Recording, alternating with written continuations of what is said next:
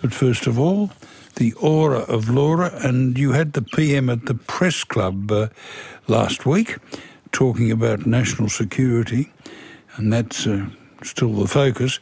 But there's a segue to cyber security, Laura. There is, Philip. Um, cyber security is also you sort of set the scene for a, big cybersecurity splash today uh, with you know a, a cybersecurity roundtable. Roundtables are very uh, in in Canberra at the moment, uh, so he met with a lot of cybersecurity experts.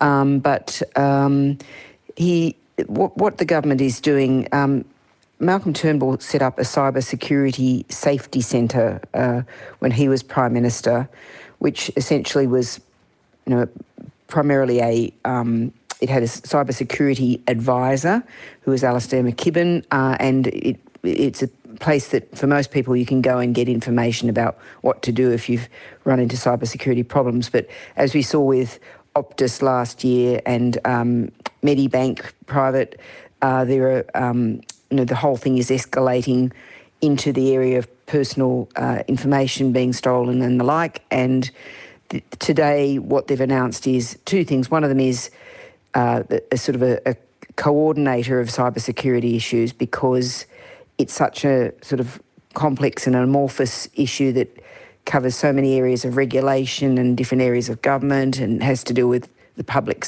uh, with the um, the private sector and the public sector.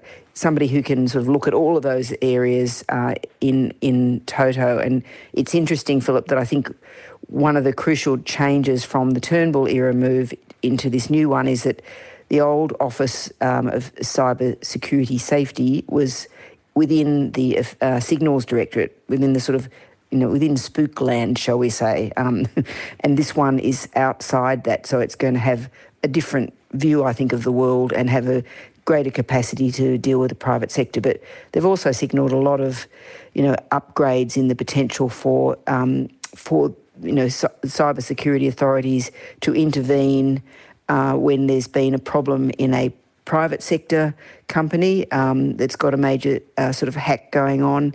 Um, it'll be interesting to see how all of that plays out. John Howard, my old mate, has uh, been getting the media to focus on certain superannuation changes and how the people with millions in their funds will be devastated. But the, the Senate was looking at proposed changes to laws around whistleblowers. Can you untangle that for us, Laura? Oh, it's it's very tangly, uh, Philip. Um, th- of course, uh, this is just sort of one issue in the whole sort of area of things like transparency and uh, corruption. The government obviously introduced uh, its National Anti-Corruption Commission legislation last year and got that through the Parliament, but whistleblowers was left off to one side, and uh, it's taking a bit of a a bit of a sort of step by step approach would be the polite way of putting it, I think. Um, so there's a piece of legislation now before the Parliament dealing with uh, public sector whistleblowers. And uh, the Senate, uh, I think, much to the irritation of the Attorney General, has um, had this inquiry that will be going through until next month, looking at how that bill works. And you know, I'm not a lawyer, Philip. Um, I know you're a, you know, you're actually a QC and, and bar and all sorts of things, but uh, it's it's it's an interesting dilemma here because one of the big uh, criticisms um, that's come up of this particular uh, chapter of whistleblowing legislation is is the one that relates to personal employment grievances. Now, if you're a, a whistleblower, you tend to end up not being a happy camper employee, or you may already not be a happy camper employee before you become a whistleblower, because usually by definition you're disagreeing with something that is happening in your workplace. Now, the problem that um, some of the uh, various transparency advocates, um, like AJ Brown from Transparency International and Griffith University, uh, point out is, and which um, senators uh, in both Greens and the Liberal Party also think is a problem is that the way the uh, proposed legislation works, if you've got a what is regarded as a, a purely personal employment grievance, um, basically you're not covered by the whistleblower protection measures. Now, um, how you define what is purely personal employment grievance and what is one that's related to the whistleblowing thing um, is is a little bit unclear. It's also not clear that the legislation extends into parliamentary staff. So obviously, once again, if there are problems that turn up in a you know D1 say a minister's office, who, who would have thought that would ever happen? That creates a bit of a problem in its own right. Now, this is all a bit subjudicial, so I'll have to tread carefully. But the proposed changes expand the scope of protections for people who claim they made a disclosure in the public interest, like Richard Boyle.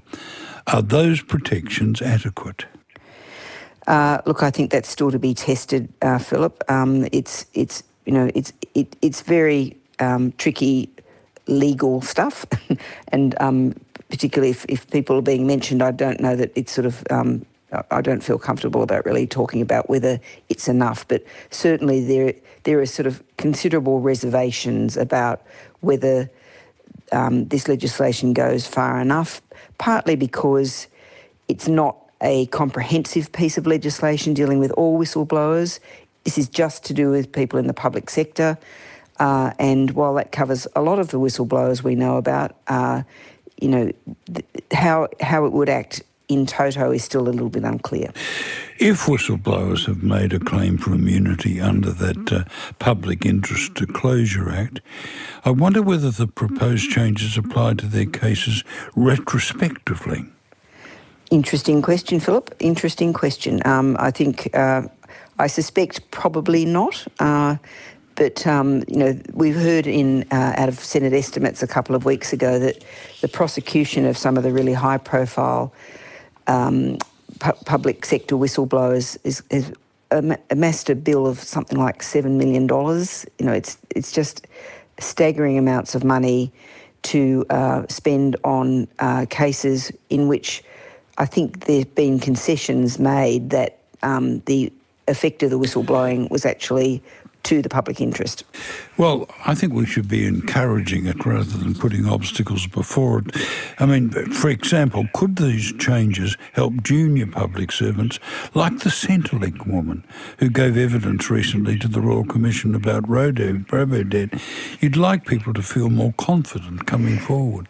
You, would you, hope so, Philip. I mean, I, I was uh, I was thinking about this earlier. Um, partly because your illustrious producer Catherine asked me about it. Um, I think uh, in in the case of the um, the public servant at the middle of the robo debt inquiry, this is an interesting case. She she raised the problems that she could see with uh, with the system, uh, and was basically rebuffed. Uh, but uh, she uh, she she didn't do it publicly. She did it within the system. Um, and the question is, to what extent was she punished for it? Uh, she certainly wasn't protected, um, and she certainly never got an apology subsequently. But I suspect that at the very least, what proper legislation about the protection of whistleblowers should do is change the culture uh, in the public service and in other places as well, where you don't immediately just get um, ostracised and um, and criticised and um, and and sort of possibly have your career ruined because you've actually tried to do the right thing. Any implications in the proposals that might affect uh, Julian Assange? Uh, I don't think so because he's not a public in, in these ones because he's not a public servant. Um, so uh, well, that's I, that's debatable. well, he's not a he's not he he was not and he's not a um, a a publicly no. funded federal public servant, Philip. No, so you know I, you, you could, I, I know the point you're making. Independent member for Indy, uh, Indi, uh, Helen Haines is calling for the government to legislate an independent whistleblower protection commission. Any comment on that? Uh, well, once again, this is um, there's a whole range of people, including uh, Helen Haines, who are sort of saying, you know, we need a proper overall overarching framework for protecting whistleblowers. Um, you know, keep keeping sort of a, a, view of the you know whistleblowers across all sectors of the uh, of the economy and the community, and um, once again, the government has still got to do all of this stuff. That's it's on this very long list of things they've got to do with transparency. All they've done at this stage is deal with the particular circumstances of federal public servants. Another roundtable was held by the government today, this time on press freedom as a response to the Your Right to Know campaign. You were there, Laura. Did the government make any concrete statements? Uh, look, I think it was a, an interesting. Uh, it was an interesting gathering, uh, Philip. You've got uh, the head of the ABC, the head of News Corp, um, uh, Lenore Taylor from the Guardian, you know, uh, James Chessell from Nine, um, you know, lots of very very high powered people and me, um, as as, as with my press club hat on. Um, I suppose what came out of it that was really interesting is that there are so many arms of this discussion to be had: privacy legislation, um, uh, secrets, uh, secrecy acts, uh, FOI uh, problems um, and some really basic things because uh, a lot of the focus was on those raids in 2019 uh, on the ABC and on Annika Smethurst, the journalist in Melbourne, in Canberra, um, and um, it was being pointed out to the government that basically nothing has changed in terms of the legislative framework under which those raids took place. So there's a real plethora of issues that are coming up. One of them is uh, the issue of contested warrants. That is the capacity of uh, media organisations to contest um, the validity of a warrant to uh, to raid, to search um, their premises for material. And one of the things that uh, what happens at the moment is it's up to a judge to uh, look at a contested warrant, but uh, the only test they can apply is whether there's good reason to believe that the material in question is on the premises. There isn't a public interest test in that uh, test that they have to make a ruling on. So this, there's a whole range of issues. There's there's a question.